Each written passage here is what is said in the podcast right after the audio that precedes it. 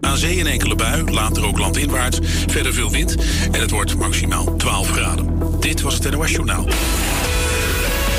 De vierde editie van de Southeast Parade staat weer voor de deur. Maar liefst 40 deelnemers uit heel Amsterdam doen er dit jaar mee. Wie vallen er nu in de prijzen? Dat kun je meemaken via de live tv-uitreiking op donderdag 11 november op Salto 1 en via de Facebookpagina van de Southeast Parade. Stemmen op jouw favoriete deelnemer kan vanaf 1 november via www.southeastparade.nl. Met dank aan de gemeente Amsterdam, Stadsdeel Zuidoost en TV-partner Salto. Dus vergeet het niet.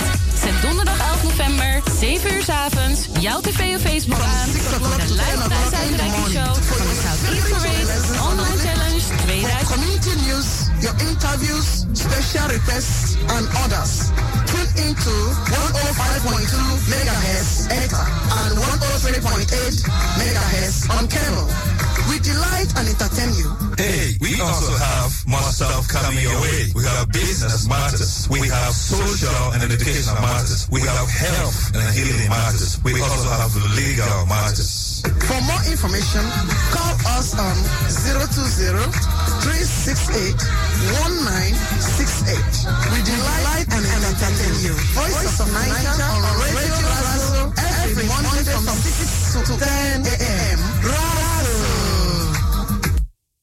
Voice of Nigeria is right here to promote your business. Yes, your social events, weddings, birthday parties, baby ceremonies, graduation, anniversaries, engagements. All your events can be promoted right here on Voice of Nigeria. Yes, you heard me right. Don't know about you because you're not promoting your business. Joe. We can bring you the awareness that you need for all those revivals, seminars, special events, conferences, church services, your Sunday services, your social events, weddings, birthday parties, baby ceremonies, graduation, anniversaries, engagements. Call us today right now at 06 846 06550. That's 06 846 06550. Voice of Nigeria, your place to advertise. Anyone can catch corona. Corona does not discriminate. Stay at home. Only go out if you must. Always keep one and a half meter distance. Obey the rules. You risk a fine of up to 400 euros per person if you don't. For more information, visit our website amsterdam.nl slash coronavirus.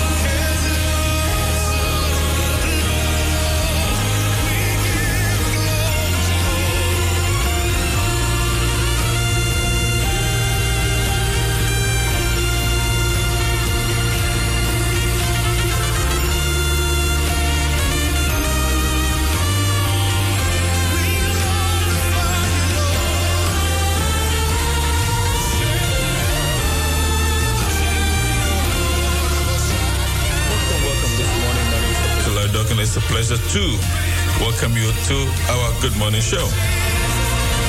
I'd like to say uh, God bless you, and uh, it's nice to be back again.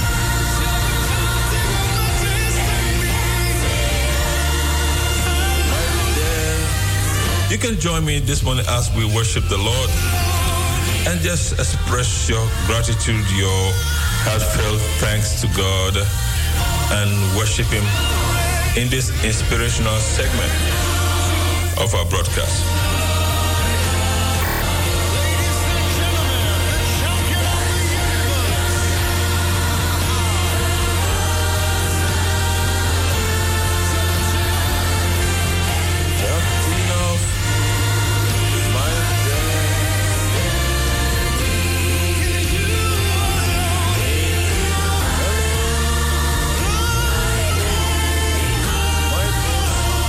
This juncture, I would like to ask you to join me as I pray to declare this uh, session open.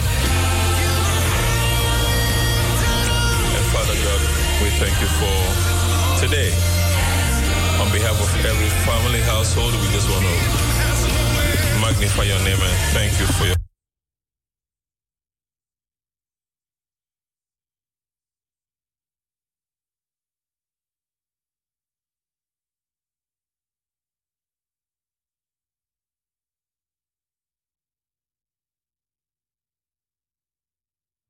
Of our family members, loved ones, on behalf of the nation, leaders, those in authority, thank you for everyone. We pray that you will continue to watch over, protect, and help us in all our issues, challenges. We want to be able to stand boldly and to declare that the Lord is merciful, the Lord is kind, and to bring Him acceptable worship. Yes, you have been good, you have been gracious, and you've been kind in many ways. Take your praise, Father. Take your honor in the mighty name of Jesus. Thank you that your spirit is still at work among us, touching those who need your touch, helping those who need your help and conviction to those who must turn from their wicked ways. Father, we just celebrate you and appreciate you for who you are.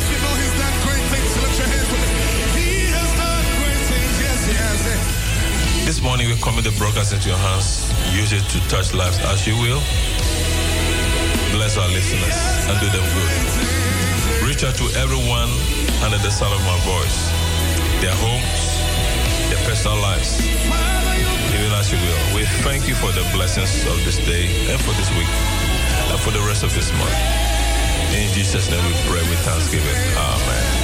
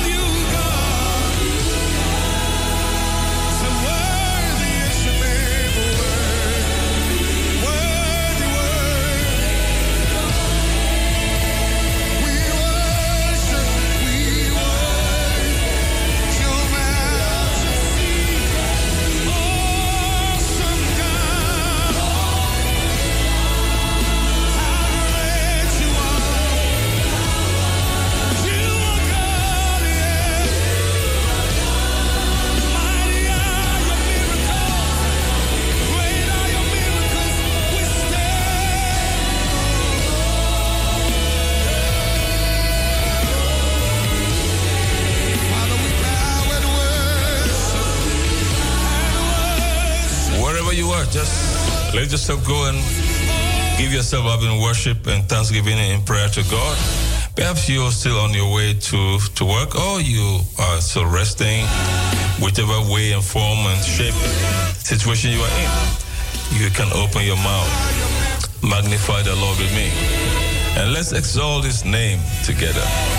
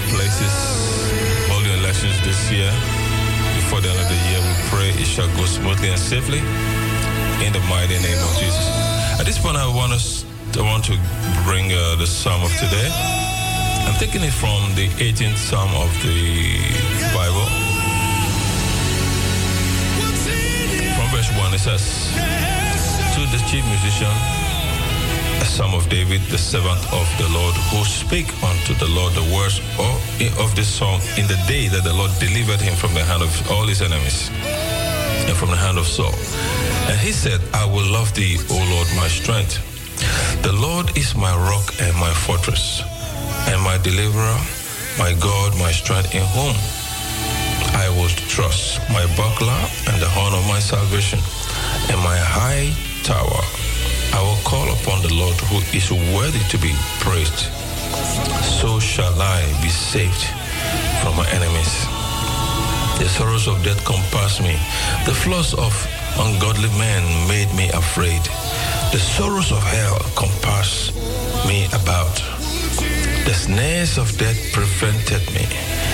In my distress, I called upon the Lord and cried unto him, my God. He heard my voice out of his temple, and my cry came before him and even to his ears. And then then the earth shook and trembled. The foundations also of the hills moved and were shaken because he was wroth. There went up smoke out of his nostrils and fire out of his mouth devoured coals. Coals were kindled by it.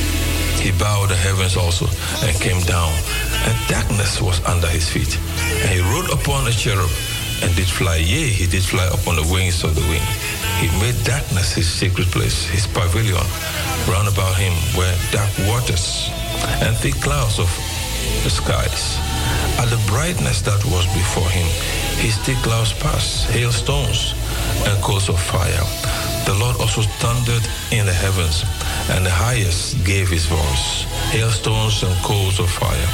Yea, he sent out his arrows and scattered them. He shot out lightnings and discomfited them.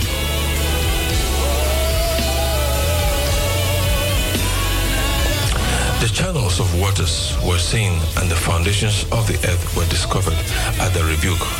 O Lord, at the blast of the breath of thy nostrils. He sent from above, he took me, he drew me out of many waters, he delivered me from my strong enemy, and from them that hated me, for they were too strong for me. They prevented me in the day of my calamity, but the Lord was my stay. He brought me forth also into a large place. He delivered me because he delighted in me. The Lord rewarded me according to my righteousness, according to the cleanness of my hands, hath he recompensed me. Hallelujah.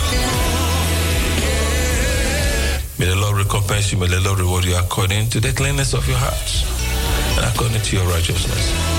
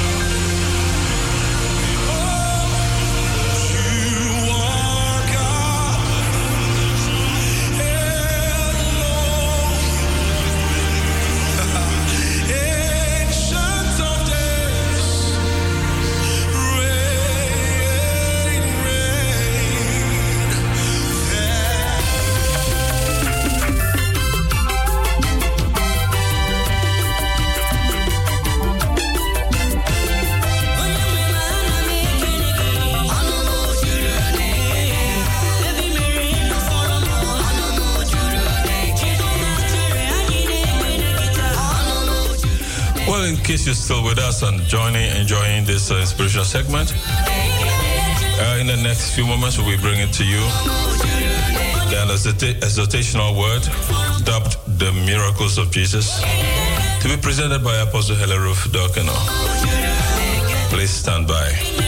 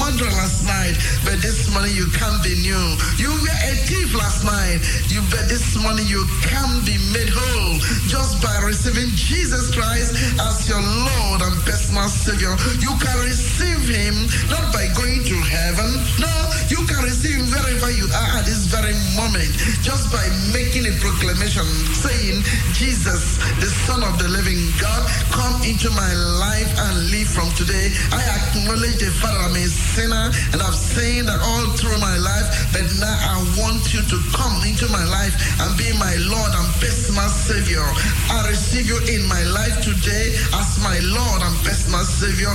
Dwell in me, use me, and move through me in Jesus' name. Just by this wonderful confession, you automatically have been moved from the old person who was a figure, a tool in the hand of the devil. Now you become a new creature. Why? Because you are now in Christ Jesus. All things have passed away, and all done and what? All things have become what? New. That is how dramatic it is. And because it is so dramatic and so miraculous and very simple to confess, that's why people do not they do not believe that it can be so authentic.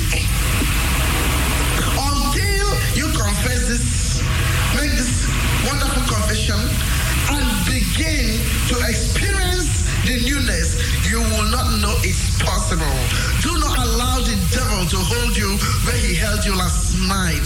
This is a new day. The Bible said that new every morning is God's faithfulness. God is more interested in blessing us than in cursing us. He's more interested in making you new than in working with you with your old nature. The Bible said, For the Son of Man is come to seek and save that which was lost. He did not, he did, he did, he- did Jesus did, did not come for those who are too righteous. He came to seek and save the lost. And for the sake of you, God sent his only begotten son to come down to die, to seek and save the lost. The lost. He didn't come for the righteous. He came for the lost. Now I'm gonna read a, a scripture which is the main text uh, of, uh, of what I want to say. In this main text, you will see how God took a mere woman. He took a woman uh, from nothing or from his of her, old nature and he gave this woman a, an outstanding transformation. Why? Because this woman allowed the Lord to help to change her old nature. You see, if you do not allow Christ to come in you and you do not allow him to change you, you will continue to burn. You will continue to be wounded. You will continue to dwell in a parched land. You will never be healed. And by the way, this one time we have come into life, make a good use of it. You should not allow anybody to undermine or determine who you become. Circumstances should not determine your joy, and then you live a sorrowful life all the days long just because something happened in your life you had no control about. That should not determine all your existence. You have the right to make the right choice. And I'm offering you the right choice this morning because somebody offered the same choice to a woman 2,000 years ago. Until today, we are still reading that same woman because she was transformed. She allowed the Lord to change her own nature. I'm positioned this morning to let you know that you can still be who God wants you to be. Your life can still be amended. Your life can still be renewed. You can be who God wants you to be if only you can allow the world to change you. You can present yourself and say, Yes, I'm tired of the old nature. Let me take the new nature. Say, I hear you. Now, in the book of John, chapter 4, quickly take your Bible and let's read together. John, chapter 4 is a long text we're going to read, but when you read you to mark the interesting aspects of those uh, verses that will minister to you because some other day, I believe, or later in the day, you're going to use them. Now, the Bible tells us from verse 3 he left Judea, that's Jesus, and departed again into Galilee, and he must need go through Samaria. Then cometh he to a city of Samaria, which is called Sychar, near to the parcel of ground that Jacob gave to his son Joseph. Now, Jacob's well was there. Jesus, therefore, being wearied with his journey, sat, sat just on the well, and it was about the sixth hour. There cometh a woman of Samaria to draw water. Jesus said unto her, Give me to drink. For his disciples were gone away unto the city to buy meat. Then said the woman of Samaria unto him, How is it that thou, being a Jew, askest drink of me, which am a woman of Samaria? For the Jews have no dealings with the Samaritans. Jesus answered and said unto her, If thou knewest the gift of God, and who it is that said to thee, Give me to drink, thou wouldest have asked of him, and he would have given thee living water. The woman said unto him, Sir, thou hast nothing to draw with, and the well is deep. From whence then hast thou this living water? Art thou greater than our father Jacob, which gave us the well, and drank therefore himself, and his children, and his cattle? Jesus answered and said unto her, Whosoever drinketh of this water shall thirst again, but whosoever drinketh of the water that I shall give him shall never thirst. But the water that I shall give him shall be in him a well of water springing up into an everlasting life. The woman said unto him, Sir, give me this water that I thirst not, neither come hither to draw. You see, he, she wanted it in an easy way, and that's what many of us do.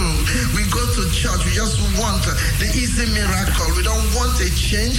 We don't want the old nature to go, but we just want the, the preacher man or preacher woman to just perform miracle immediately that will take away our sicknesses and take away our disappointments and take away our, our old relationship and give us new ones. You see, but we don't want a change.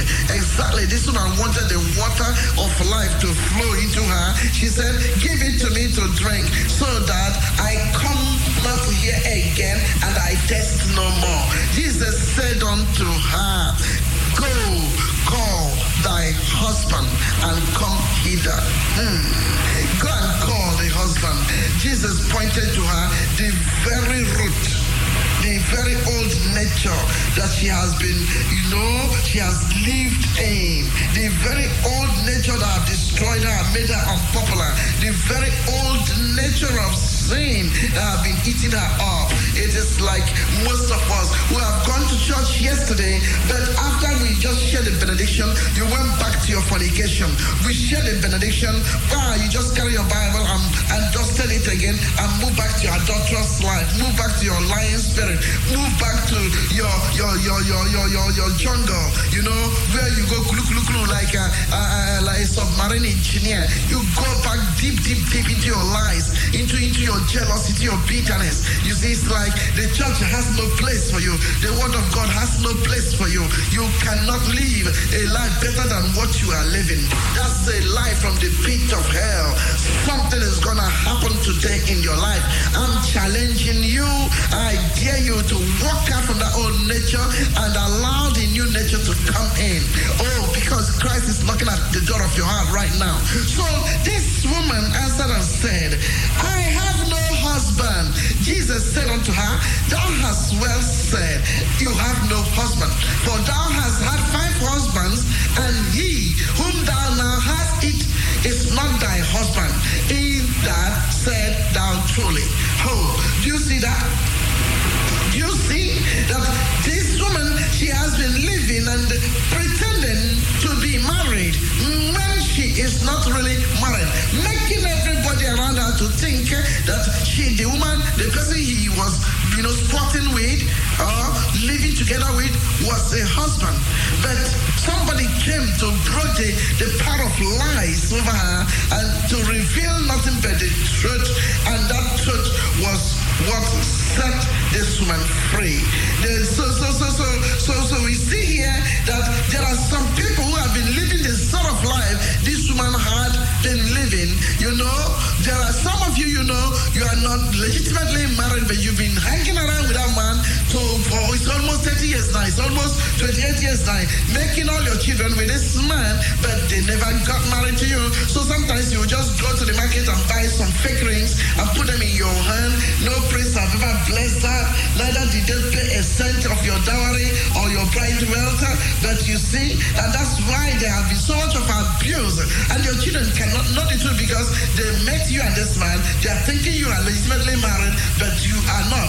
Little wonder these kids uh, or your daughters, they are 30, 37, and nobody's marrying them because they thought you married, but you are not married. You say you can't let yourself loose and speak nothing but the truth uh, and look for a man of God or one of God to join you together so that you can, you know, break that lineage of the old and give your children a newness so that you can position them directly before the Lord so that new things can begin to happen around them. So this woman lived a counterfeit life. This woman was putting that hypocrisy, making people think that the person that she was living with or sporting with was a, a rightful husband. Meanwhile, she had had five husbands that way, and this one may be the sixth one. This one, this one also was not ready to marry her until she met Jesus. When she met Jesus, something happened in her life, and those are the things I want us to speak about this very morning. The moment she met Jesus, something happened in her life. The moment nobody can meet Christ and be the same, nobody can hear the word of the Lord with the right spirit and then be the same. Are you hearing me? I am challenging you to be determined this very day to have a newness. It is uh, it is attainable.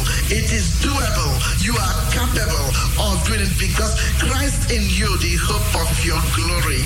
Mm. Water is so symbolic in this whole story. You see, water is a symbol of the Holy Spirit, a necessary element required for a what? For for for our daily function. Water is very, very, very necessary for the functioning of our physical body as well. So it is good for our spiritual body because some some scripture says we are washed by the washing of the word of God. Do you understand? So what the word the, the word becomes like water to wash the old away from us. And then so the new, the new, the new Christ can we can put on new Christ, we can put on Christ, we can put on Christ and be like him. And at the same time, in the physical, the, the water is so necessary because 70% of our body composition is made of water. Do you understand me? Now, for the past four days, the weather has been so terrible. I was so shocked when my spiritual son went out to go and buy water yesterday, and then he called me back and said, Mom, you know what? I said, No. You see those little water that we used to, they the ones that the money pack six in a distance, which is very convenient for people to drink. When people visit you, you can just put them one, one, one. So he said, It is totally sold out from the supermarket. I, she, she visited three supermarkets yesterday, and they were totally sold out. So what was remaining was only those big, big ones. He said, What? So that is to let you know that the sun that was so heavy for the past three days really dried up people, that people were drinking. My, my own husband, I was in every second, just you know, packing the water as if the, the whole water in his body was was off, was gone, because the sweat was coming too much. Any little thing you do, sweat was coming and coming, and we we we we, we were in the summer now, but this summer is so intense. So so we're wondering, if not by the grace of God, you know, who is keeping us? Some people are falling, and some people are fainting because the heat is too much over here. So if there is no water, where would we have been? If there is no water to quench our thirst, where would we have been? Do you understand? So water is so necessary, and that's what that woman was lacking. That woman was lacking water. That woman was lacking something that was so necessary. Physical water and spiritual water was empty in her life. That which can wash and make her clean, she never had it. That which can satisfy her taste, she never had it. So she was lacking something which was too necessary for her existence, spiritually and physically. Do you understand? But she was in a place. She was in a place which Jesus didn't really want to go. She, Jesus was not ready to go to Samaria. She was just on her way going to another place and she decided to corner now to Samaria because Samaria was like a dry place. It was like a dry land. It was like a, you know a place that had no water. They had water scarcity. That which is general need of the people was not found there. So somehow along the line, Jesus moved with his disciples and they came to the very well which their forefathers have opened, the, the well of Jacob. And uh, he sat by that well. When Jesus sat by that well, you know, at a very point when Jesus sat at that very, very well, you see, that wasn't the right time for women who are normal to come to fetch water. Because in those olden days, they normally have people come to fetch water at, at specific times. So those who are married, they knew the time they normally go to fetch water. And those ones who are well, who are what, who are who are who are not um, oh, no, oh, they also have the particular time they normally come to fetch water. And at the same time, the Jews and the Samaritans, they had this concept of calling the, the other ones dogs, and the other ones called the other ones hidden. You are unworthy. To be hidden means you are unholy. To be hidden means there is you are unworthy. I don't want to, have any communication with you. So the Jews, they see the Samaritans as dogs, and the, and the Samaritans as well see them as people who are not fit. So there have always been this this conflict between the Jews and the Samaritans. But I want to thank Jesus that he came to break the status quo. He came to not to cause any discrimination. He came to break the barrier. He came to break the difference. That which has made us, you know, to view others as inferior. Jesus came to break it. That's why a whore, a repented whore, can sit with with a, a medical doctor in the same church and they shake hands as brothers and sisters. You understand? The barrier is, is totally broken. We don't see people based on their race. We don't see people based on their status quo. That's what Jesus came to break. By going to Samaria and sitting by that well side and ready to minister to a woman who was a whore, that Jesus broke the, the, the barrier. Jesus broke that status quo. Jesus made it possible that everyone can come to him.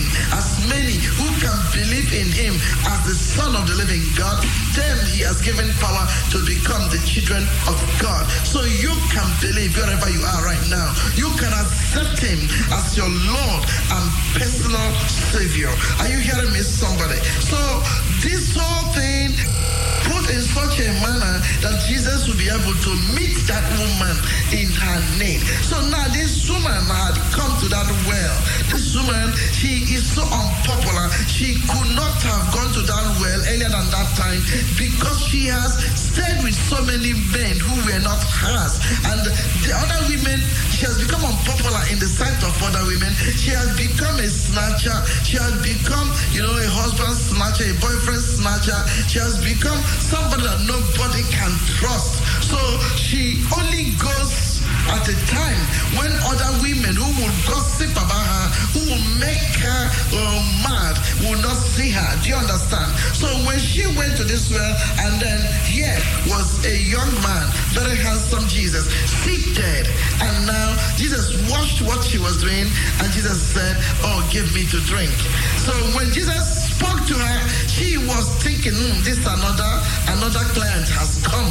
You see, maybe it's time to do away with the old and the one I'm looking, I'm living with, and then move along with this one. But she found out that this one was just not like the ordinary, the ordinary man who chases her because this one was very long garment, and at the same time, this one has sandal, and he noticed that he was a Jewish man, and then he began to to to to to, to, tell Jesus a very long story when Jesus asked her, "Give me to drink." Then you, you look at Jesus and say, "Who are you really? Do, do you look at me that me, who you always call dog, would I give you water to drink?" Uh, Jesus said, "Well, it doesn't matter the argument between the old and the whatever. It doesn't matter. You see, it doesn't matter the argument which you are presenting here. All I want is one thing: give me to drink." Somebody listening to me. You see, you may have gone to church yesterday. No matter what was preached, it doesn't enter you. No matter what the preacher woman have said, it does not, you don't even allow them to touch that area of your life. Whenever you go to Bible, to Sunday school, you ask some irrelevant questions. Oh, why is the sun so hot? Why, why, why, why is there war? If Christ is real, why is there war? One thing, go and call your husband because this water which you are requesting from me, you cannot drink it with your old nature. Go and call your husband. Means what Jesus was trying to let her know was that you are not married. You've been living in sin. Ah. Somebody same the Lord is saying to you. All the nature cannot go when all, all, all nature can only go when the truth have been presented to you. When you are now ready to stand and, and hear the truth, eyeball to eyeball, you are able to look at the truth and then you accept truth and then you say, indeed, this is who I am. Indeed, you've hit me below the belt. I am ready for a change. When you are able to absorb the truthfulness of what the word of God carries, then your new nature will come. And when that new nature comes, it will knock off the old nature. Because the old nature is so small compared to the new nature that is hanging out and wants to come in. The new nature will empower you, the new nature will help you, will sustain you, and it will make you to recover quickly from where you are falling. Do you understand me, somebody? That's that's that's why it's very, very urgent and very necessary for you to pick up the new nature. I dare you to pick up that new nature today. I repeat again, Jesus said he came not to what? Not not just for those who are righteous, but he came to seek and save the lost. Where you are lost with pain and bitterness, with your friends, Jesus have released his word this morning to save, to save you, to deliver you from that package which have been harassing you. In a nutshell, and to end up because of time, the Bible said this woman, she looked at Jesus. She told Jesus, I have no husband. Jesus said, You've rightly said, because even the fifth one you are saying, wait, it's not your man. Go and get me your man. This woman said, I have no one. I have no one. The next thing, the to hit her below the belt, that she ran out from the presence of Jesus, went into the city and got the whole village. He said, Come and see a man who have told me the new nature, who have told me all I've been wanting. All of you have been looking at me in this village and you have been harassing me. None of you have been bold to come to say, Is this man really your husband? Only that you've been whispering and murmuring and gossiping. But come and see a man that told me everything that I've ever been. Come, come, come. Come, come,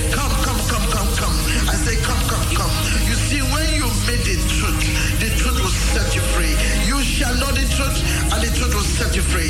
This morning, I present nothing but the truth to you. Oh, change from the old nature and come into the newness. Change from the old nature. Drop the old nature and come into the newness. In that newness is everlasting life. In that newness is Christ waiting to reveal himself to you. Oh, oh, oh, you can do it. If the Samaritan woman can do it, well. She went and called the people in the village. She called the very men who have abused her. She called all of them who have rendered her harm. She called them and they came and they could see that she now has a new nature. Beloved, that became the end of the story of that woman. And today we are still reading her. I tell you, when you've received a new nature,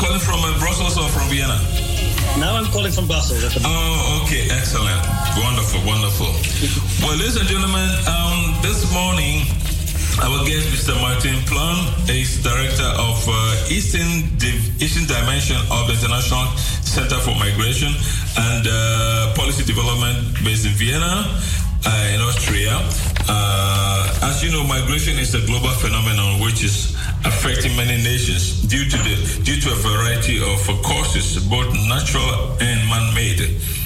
Uh, nation states are compelled to respond to this humanitarian crisis and uh, in their own best self-interest, but also under international agreements. Uh, it can be quite a complex situation to say the least.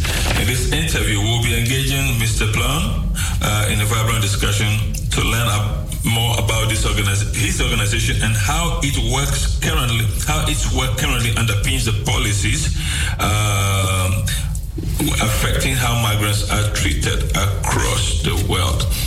Feel free, ladies and gentlemen, to join us uh, with your remarks and questions on this uh, on the- in this broadcast. And as usual, the studio number is 020 737 1619. If you have any remark or question, if you're calling from outside the Netherlands, of course, then you have to add uh, uh, plus three zero zero uh, three one uh, two zero seven three seven one six one nine.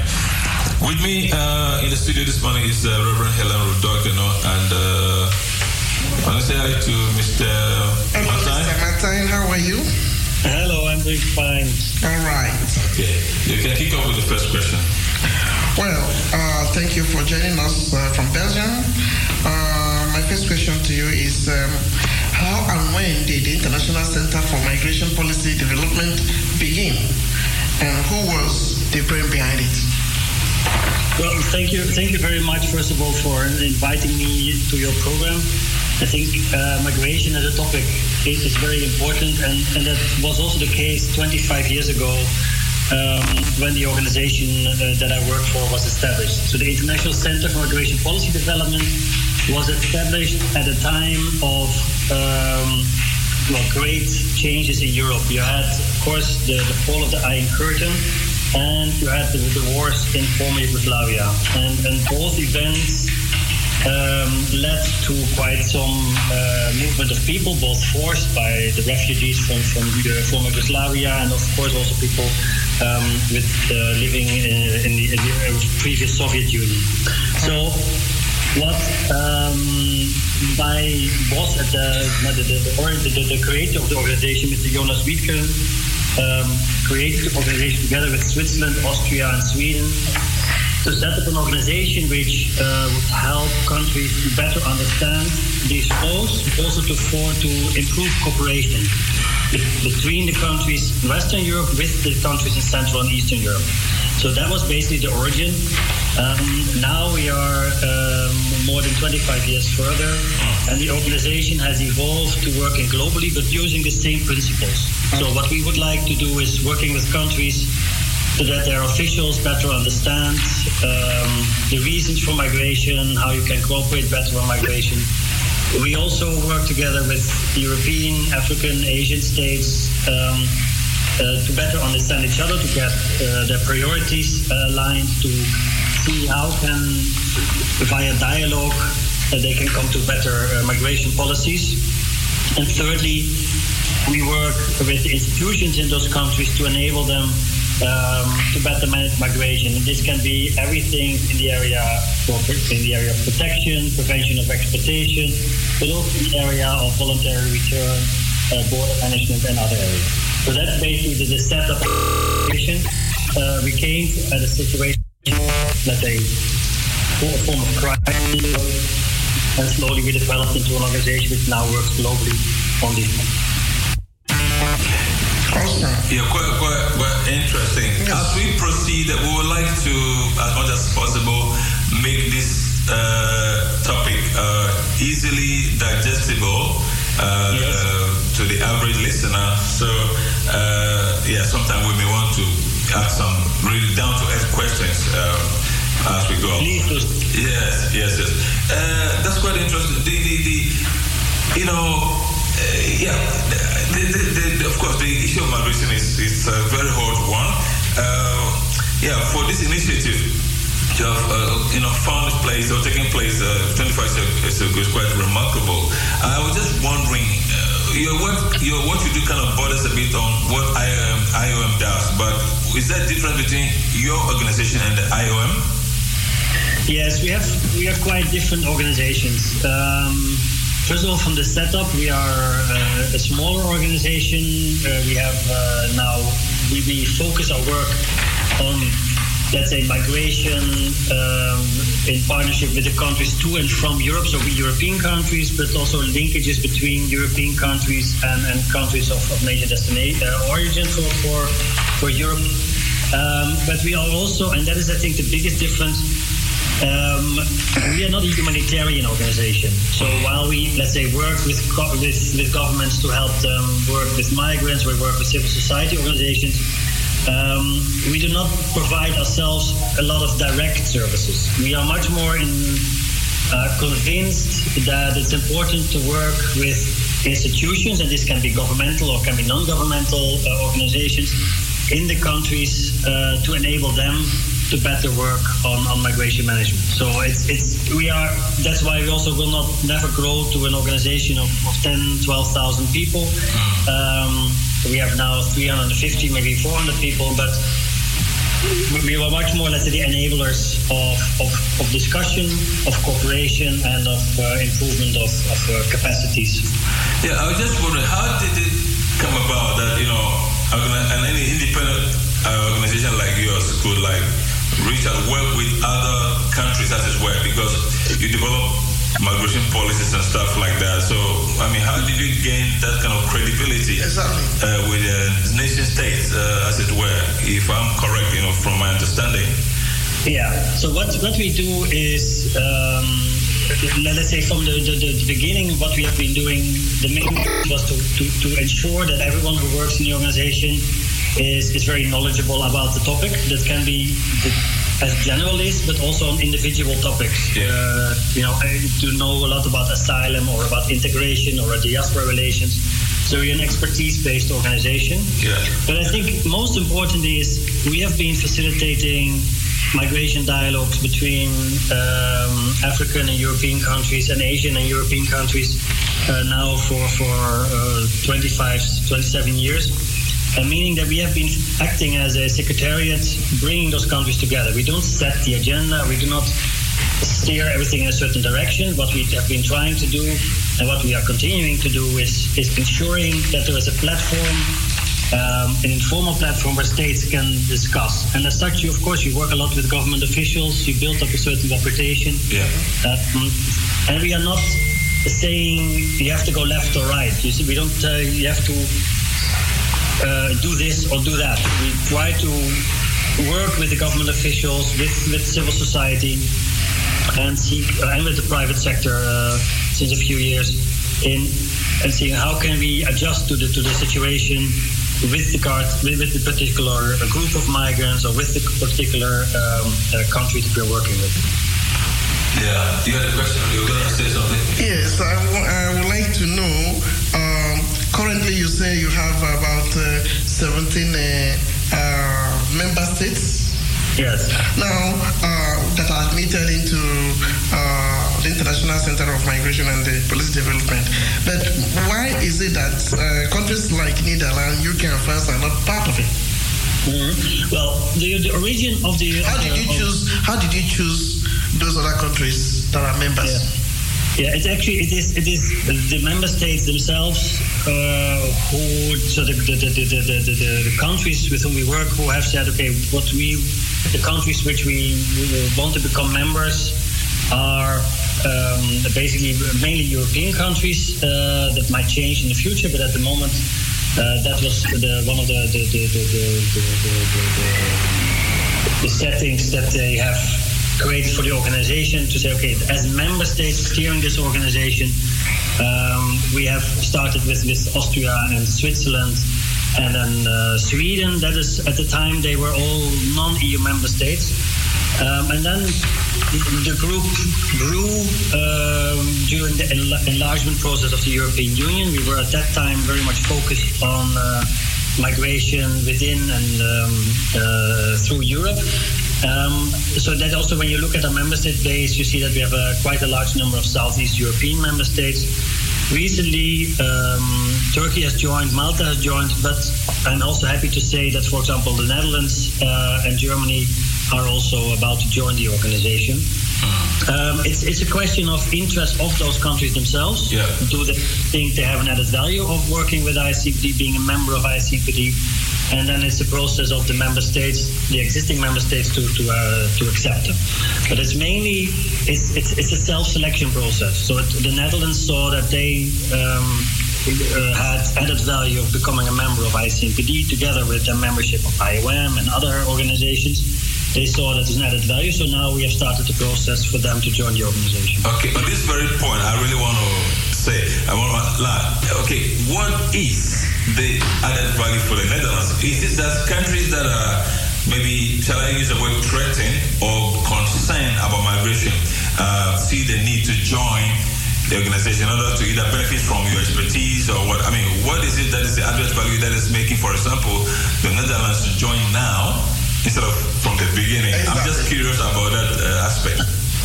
Yeah, that, it, it's always a combination of multiple factors. Why they join uh, is, is, is, as you say, it's access uh, and, and cooperation because of the, the, the insights and the knowledge that we have on migration. It's uh, the network um, that we can offer uh, for facilitating cooperation between Dutch authorities and uh, authorities of uh, African and Asian countries. Um, so there is a combination of services, of studies, of policy recommendations that we offer uh, also only to our member states themselves. Um, so it's it's that's what they see now as an added value. In the past, they also saw that value, but they said, okay, we, we do not need to become a member. Uh, we, we we have our own institutions, and, and in the last two years, they have realized uh, three years. Okay, actually, there is an added value because, of course, as a member state, you can also steer the direction of the organization. You can say, well, we would like you to focus more on these countries, on these topics, uh, do more research on this topic. So, and they have seen that that, that is would be for them of added value. Yeah, I, I, would want to submit here that your organization appears to be a very pivotal one. But if, if nation states can decide to hook up with, with, your, with your organization to make use of your expertise, I think that makes you very important. And that's, a, I would say, that's a big, big compliment to you guys. yeah. Yes. yeah, we are happy that we have been growing. Uh, of course, recently quite a lot uh, due to the, the interest in migration has, has increased Yeah. uh, for good reasons, sometimes also for bad reasons, to be honest. But um, at least the topic itself um, is, is very interesting because I think you cannot go on the street and talk to any person and, and ask their opinion about migration, and everyone is is thinking about it. Either they are migrants themselves, they know migrants, they don't like migrants, they love migrants. There is always a, a feeling. Everyone has an emotion, and, and I think that makes it a very interesting topic, and of course also very politically sensitive. so, so, so do you, in this case, serve to these nation states who are members as consultants, you know, to advise on uh, how they frame their migration policies, or what, what is the role exactly that you you fulfill? Because I know you spoke about migration dialogues. So, uh, in what capacity do you go into partnership with these countries? Exactly. Um, look, we, we have, uh, if- if- let's say, the, the, the three uh, types of work that we are doing um, basically go from uh, doing research so, and, and developing uh, new migration policies. So that's basically building up the knowledge base uh, and, and improving uh, the facts on which basis uh, policies are being made. Yeah. Um, then we um, uh, facilitate dialogue. So we have been so uh, there's a number of migration dialogues ongoing, international dialogue processes where. Uh, European countries and African countries, for example, work uh, West African countries in the Rabat process, where West African countries, European countries regularly meet to discuss uh, migration. But such processes also exist in the with East Africa, so with with the Horn of Africa, with with, and with whole of Af- uh, East Africa, with Europe, the Khartoum process. And towards the east, you have also two processes: one working between Europe and the, former um, Eastern Bloc countries, as well as the um, uh, dialogue between Europe and Silk countries, meaning Afghanistan, Pakistan, Iraq, Iran, um, Bangladesh. We have been asked, um, based on our experience, to facilitate those dialogues.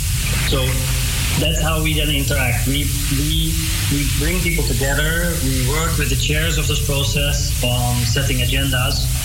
And okay, now we would like to discuss the prevention of exploitation of migrants. We discuss situation of unaccompanied minors. We would like to discuss uh, improved cooperation in the area of return and, and, and reintegration. Um, and, and on that basis, we facilitate these discussions.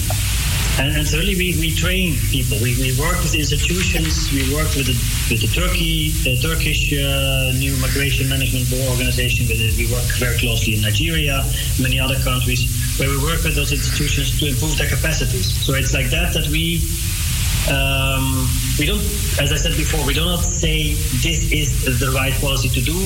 We work with them to help them identify what would be the best policy to do to reach your their objectives that they have set. Wow, interesting. At this juncture, uh, I would like our listeners to know that we don't have too much time for the discussion. So, if you're following the program, this is Voice of Naija. We're talking today about the real impact of uh, current uh, migration policies uh, of Europe. Uh, and uh, we have an expert in the studio from International Center for Migration and Development and Policy Development, uh, which is based in Vienna. So if you have a question or remark, you're welcome to interrupt our discussion at any time with your phone call, and uh, we'll be glad to take your call. So feel free to do that before uh, we run out of uh, time. Um, as usual, the number is 020-737-1619. Excellent. Uh, I, I would like to ask. Go ahead. Go ahead. Are there some? Uh, have there been some occasions uh, that uh, you, your company Organization. uh, organization uh, uh, found themselves maybe discouraging uh, uh, discouraging uh, uh, potential migrants not to migrate? I think it's uh, no, we were not uh, at all in, in let's say in the business of discouraging uh, migration. What I think is important is that migration should take place, let's say, for the right reasons. Uh, people have to have a, uh, and of course, this is this is the ideal situation. I know we are very far away from that. You want to there should not be forced migration. There should not be a necessity for migration for pure survival. Um, you, the, the, the, migration has always been part of of, of humankind. Yeah. Humankind, the, the whole the, the, why- the way why people are spread throughout the whole globe is because of migration. And of course, of course, for different reasons, by famines, by wars, but also because people are just very curious and they want to develop themselves. Yeah. Do business somewhere else, stuff like that. Exactly. So it, it is it is so it should be a voluntary choice, and it should be. Um, we always say migration it, about people, and that's a very simple statement. But at the same time, if you go deeper into it and you think, okay, it's about the choices that people make. It's also about the choices that the people where who have where where, people, where migrants will arrive. Uh, it's also about the choices of the family uh, of the migrants. Uh, so there's a whole complex way of thinking, and that's also when we talk about uh, the root cause of migration, this magic word which is always used, um, it, it's a very complex issue because we say, yeah, you know, of course they move, uh, people move because they have uh, they find no jobs, or they move because they're poor. Um, Hold on one second. Let me see. Somebody trying to call. Yeah. Hello. Good morning. Good morning. Yes. Good morning. My name is Bobo. Oh, Mr. P. How are you? Fine. I want to ask a question. Okay. Go ahead. Martha, is a question for you. Go ahead, sir. Okay. Uh, first of all, uh, I, I, I want to thank the guy there. He's doing a very good job. He's giving a good information. But my question is, if I listen to him good, does it mean every country have its own immigration policies? If it's so, why don't we make one policy for the whole world, like United Nations does it. Okay. Bye bye. Good question. Thank you. Yes. Did you get a question, sir? Well, there was a recent um, initiative. It's a very interesting question because, of course, uh, we had yeah, last year we had uh, um, big discussions on UN level on the so-called Global Compact on Migration, which it would not develop one type of migration policy, but it would at least set um, it has set certain principles and certain concrete actions on which uh, which countries could take to to uh, facilitate migration improve migration management. Um, this was a very, it's, it's, it's a non-binding document. Um, it's a document which contains really a lot and lot of interesting initiatives. Um, but even though it was not non, it was non-binding, uh, this this document has led to a lot and lot of discussion because we could, there's just as there are almost 200 countries in the world, there is also 200 opinions uh, on how to best manage migration. And um, so there is there's countries from one extreme to the other extreme. Uh, uh, you know, from complete freedom of movement and open borders to, a very isolationist uh, behavior. Like you those, those two extremes will never work. It's always a question of finding a balance. Yeah, yeah, yeah, yeah. It- we also have to recognize the, the history of individual countries, um, how lines were drawn, uh, how borders were developed. They are different uh, developed in, in, in, in Europe than they have been developed in, in Africa. Um, the reasons, uh, the, the traditions of people. So you, it's very difficult to say there's one suitable migration policy. You need to adjust to the situation on the ground. You cannot say, okay, this is a hard border as a line in the sand, which was drawn uh, 50 years ago after decolonization. Uh, that would affect, you know, many people who live on both sides of the borders. You have to have a different situation you have there than you have in, in other areas. So it, it's impossible to come with one great migration policy. What you need to have is work developing a migration policy on the basis of, of common principles of respect for human rights yeah, yeah, uh, and uh, creating opportunities. So there is there is um, these kind of principles that we have to agree upon. Okay, so you are saying that based on some of the ideas you had, uh, you, you put before the United Nations, for example, so they can from that draw uh, their own migration policies, for example. That's what you're saying.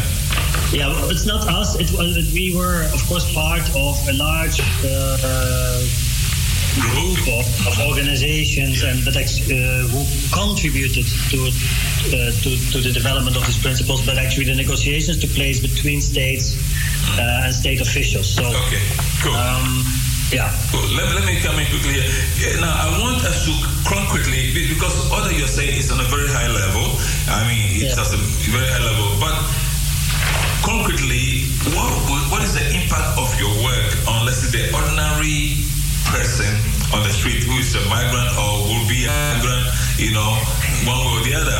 Uh, concretely, uh, what is the impact of, you know, your work on the average person? Can you tell in very, very simple terms? yes, what you know, as I said, what we do is to ensure that, especially government institutions, have the knowledge and capacities to better uh, implement migration policies. So this can go uh, to policies preventing uh, people falling victim for trafficking human beings, Yeah. people who fall victim to exploitation, whether it is in in, in, in, work surroundings or in sexual exploitation. Yeah. So we work with institutions and with uh, government institutions to prevent that. But it also goes on the other side. We work with, with border guards uh, and see okay how do they um, work with with migrants? Uh, how do they approach migrants?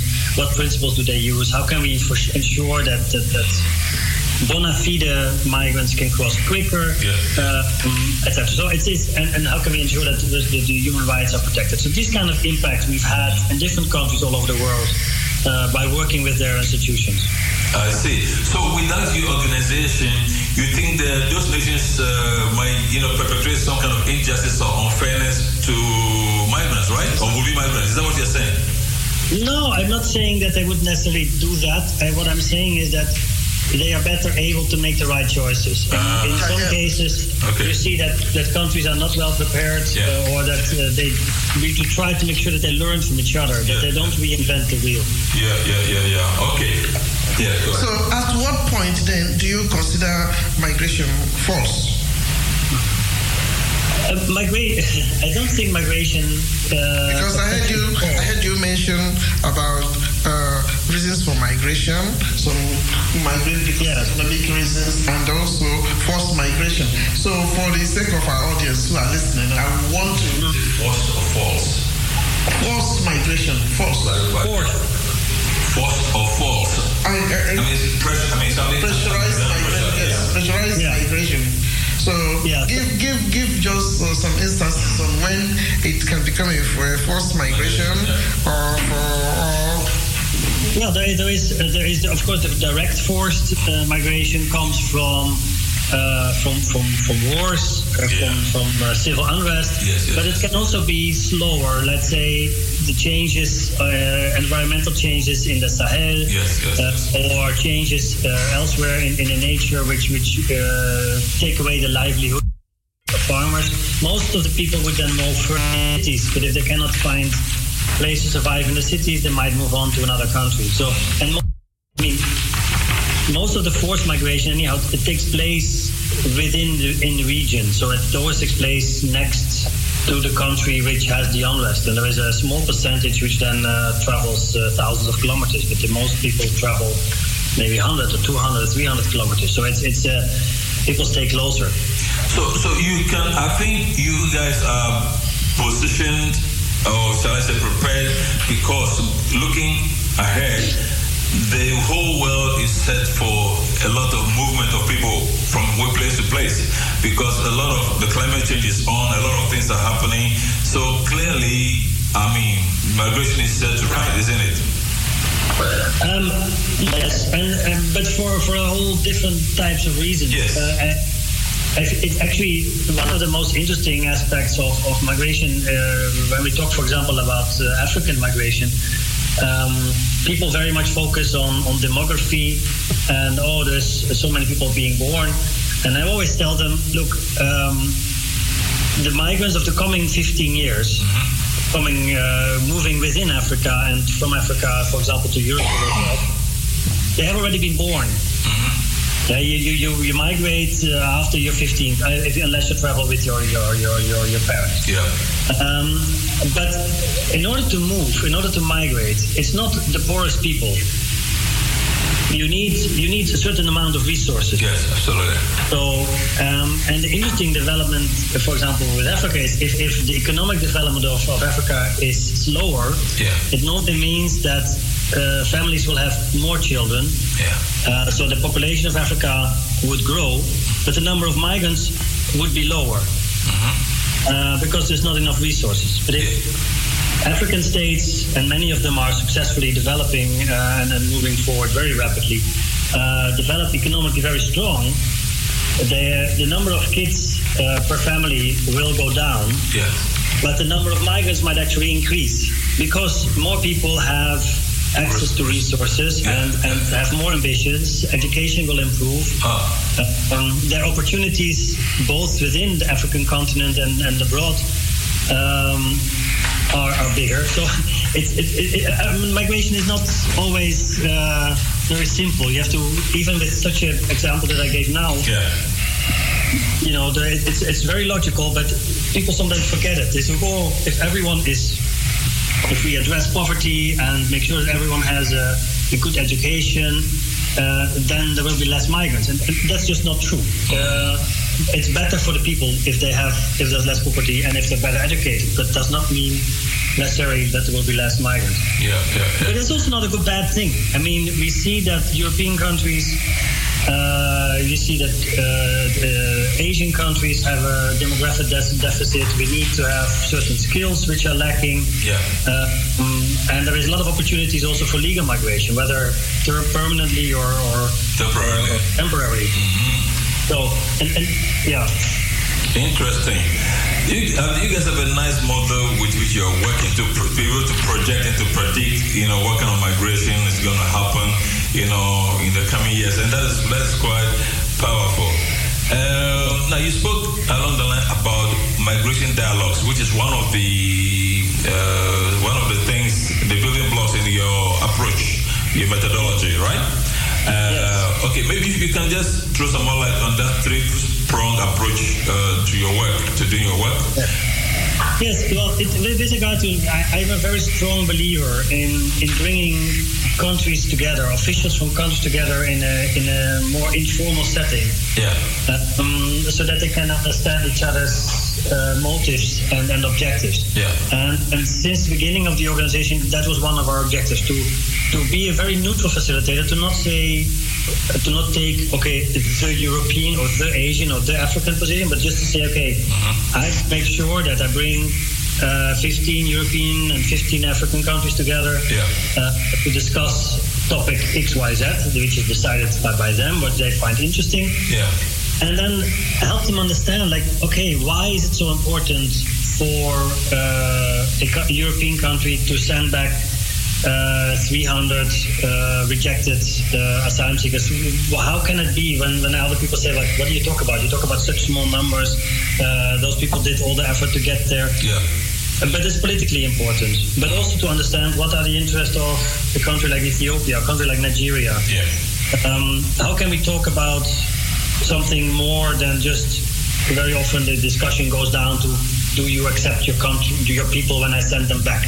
And how can we have this this this dialogue on a more mature level? How can we look at investment? How can we look at um, cooperation? Uh, how can we ensure the protection of the rights of the migrants not only when they are uh, in their countries of origin but also in countries of destination? So how do we balance these interests. And I think that is what we are trying to do um, since, since since the beginning of the organization. That's what our member states, and that was also what, what the European Union, as one of our main donors, wants us to do uh, to facilitate this dialogue.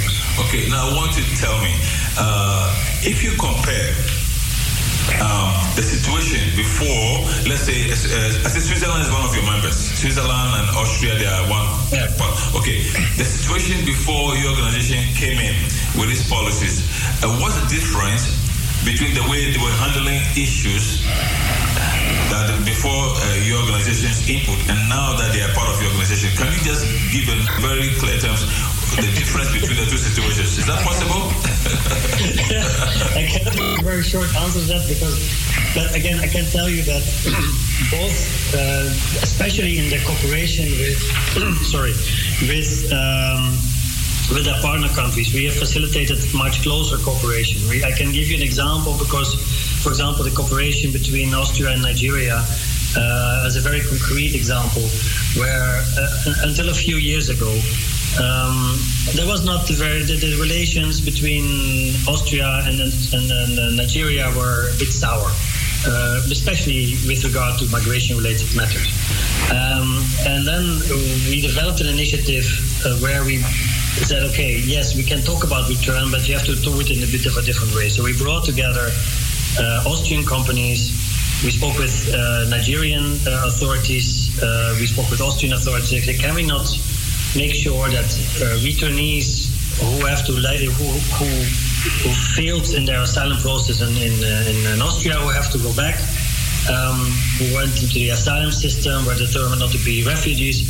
Uh, how can we link them to Austrian companies who would like to invest in Nigeria and who would actually like to profit from people who have maybe learned some, some German, who understand Austria. We, we develop some, we train them, we give them some, some skills, and then they can work in those companies. So it led to new investments. Um, and it led to some people going back to Nigeria and, and getting a job. but most of all, it led to a different relationship because Nigeria saw, okay, Austria is really interested not only in, to, to put it very bluntly, sending people back, but they're also interested in making sure that the, communi- that, that the communities uh, in those countries, in, in Nigeria, can can also develop and profit from this investment. And that's also why we came now to the College of Practical Skills uh, one of the other initiatives that we are developing with Nigerian authorities and Austrian companies. It's a, it's a pilot now with Austria. It's of course also open. We are discussing with, with Portugal to do it in Mozambique. We're discussing with, with other countries. How can you combine um, private, uh, private partnerships in developing investment uh, and giving opportunities for people uh, in in the in the municipalities where the investment will take place, um, but also create new opportunities by developing training, um, by uh, developing skills, very practical skills, skills that are needed both in this case in Nigeria, but also maybe in the Netherlands or in Austria. Um, and, and that you can say, okay, we can set up um, a circular migration program so people can temporarily six, seven, eight months work in a European country and then uh, go back home, work, con- continue developing there with the skills they built up. Right. Well, interesting. It's quite a complicated uh, and interrelated uh, set of issues uh, that are going on. Ladies and gentlemen, if you're listening to the program and you have a comment or a remark, uh, question for Mr. Plan, please give us a call on the studio line 020 737 uh, 1619. You can always interrupt uh, our discussion. Um, yes, you spoke. You spoke about asylum, like people with fill asylum uh, procedures and stuff like that, and how to help them. But you said also earlier on that uh, people who migrate have the power, ability to migrate are usually better off. They have the resources. Yeah? Now, you know that this is a lot of people move from like Asia to America to Europe to work or to study and stuff like that. So, so really, like I said from the beginning, migration is something that will be ongoing no matter what, and for different kinds of reasons. No, it may not necessarily be because of fail as I mean people who are seeking asylum, some just for, for better, further education, some for work, and some because they are transferred by their company. All kinds of issues are happening. Uh, and I think, of course, it has been uh, exacerbated by a crisis around the world. So I think you guys have got a huge amount of work cut out for you. Yeah. yes. yes. yes, I think so. I think so. I think so. Yeah. Yeah. No, there's, there's a lot of work to be done, and um, at the same time, I mean, there's, you know, unfortunately, you know, migration is also a topic which can be easily abused, um, in the sense that that uh, it's very easy to to create uh, fear of the other. It can take place of, on a local level. You, can, you, you know that in every individual country, you know, it's uh, people from Rotterdam are like that, or people from Maastricht are like that. It's everyone. If you think rationally, you know it's it's it's uh, not true, but that's how people function. And unfortunately, in the area of migration, where we have now seen that there has been a combination of creating fear because of mixing refugees, migration, terrorism, Islam, and put it all in one top the pot. Um, some politicians have been playing a lot with the migration card and, and mingling up Yeah. problems which are not related. And and it's it's it's a task of um, of government officials, uh, but also of, of organizations like mine, to make sure that you you the right problems are being addressed. Yeah, but you're, you're not a politician. So when the politicians are campaigning against, against uh, immigration and against you know people coming in and stuff like that, I mean, and people go to cast their votes, you know, they cast their votes for you know populist and anti-immigration parties, for example, depending upon the sentiment that is you know really high on the agenda. So, but you guys who are non-governmental, I mean, you really can't do nothing at, at that time. You see? Well, we, we, we are we are we are we are okay. We are intergovernmental, so we have the, the states are members of our organization. Yeah. We are not, of course, uh, telling them what to do, but what we at least make try to make sure is that that, that all the officials working in, in the various ministries um, or in, in agencies like the border guards or the asylum agencies have the right tools and the right information to take the right policy decisions. So there's always going to be a percentage of people who uh, who gives in to, to, to the unknown and the fear for the unknown. Yeah. Um, because that's that's what it mainly is. Um, but that's like 20%. 80% of the people uh, are, are more open. And of course, we should not hide that there are problems. There is a, there is there are problems with individual uh, uh, groups of migrants for their specific reasons. But like there are also problems with, with non-migrants. So there is, you have to just, but you have to re- make the right choices. You cannot treat the second gen or third generation uh, integration issues that that that, came, that come from the guest worker programs from the 70s with uh, um, the problems that, that that refugees who came from Syria have now and, and throw it all in one whole, uh, pile and, and take measures which touch all of them. That, that doesn't make sense. You have to you have to target your measures, and it's our role as an organization to make sure that this diverse approach is there and that the, the government officials have the information and the tools to do this. At this juncture, I would like to take a short break. And uh, let's have this musical break, okay?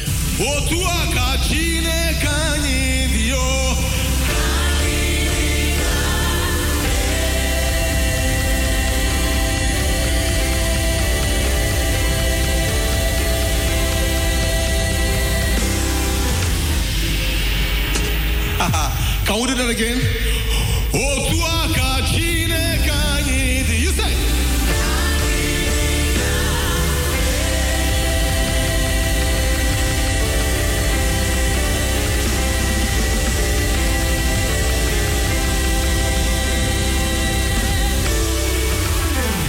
I tell you now, as now they sustain and they go, extra zeros they enter your account.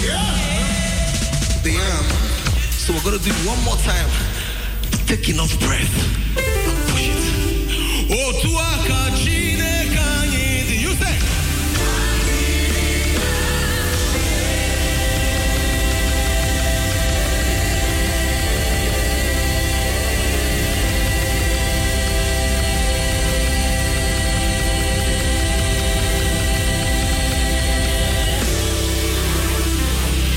Yeah. Okay, let's do some dancing. Let's go. Are you ready? Well, you're listening to uh, Radio Voice of Naija. Our topic, uh, which is currently uh, on hold, uh, is the real impact of current European migration policies. Well, in a short musical break, we'll return soon to finish the program.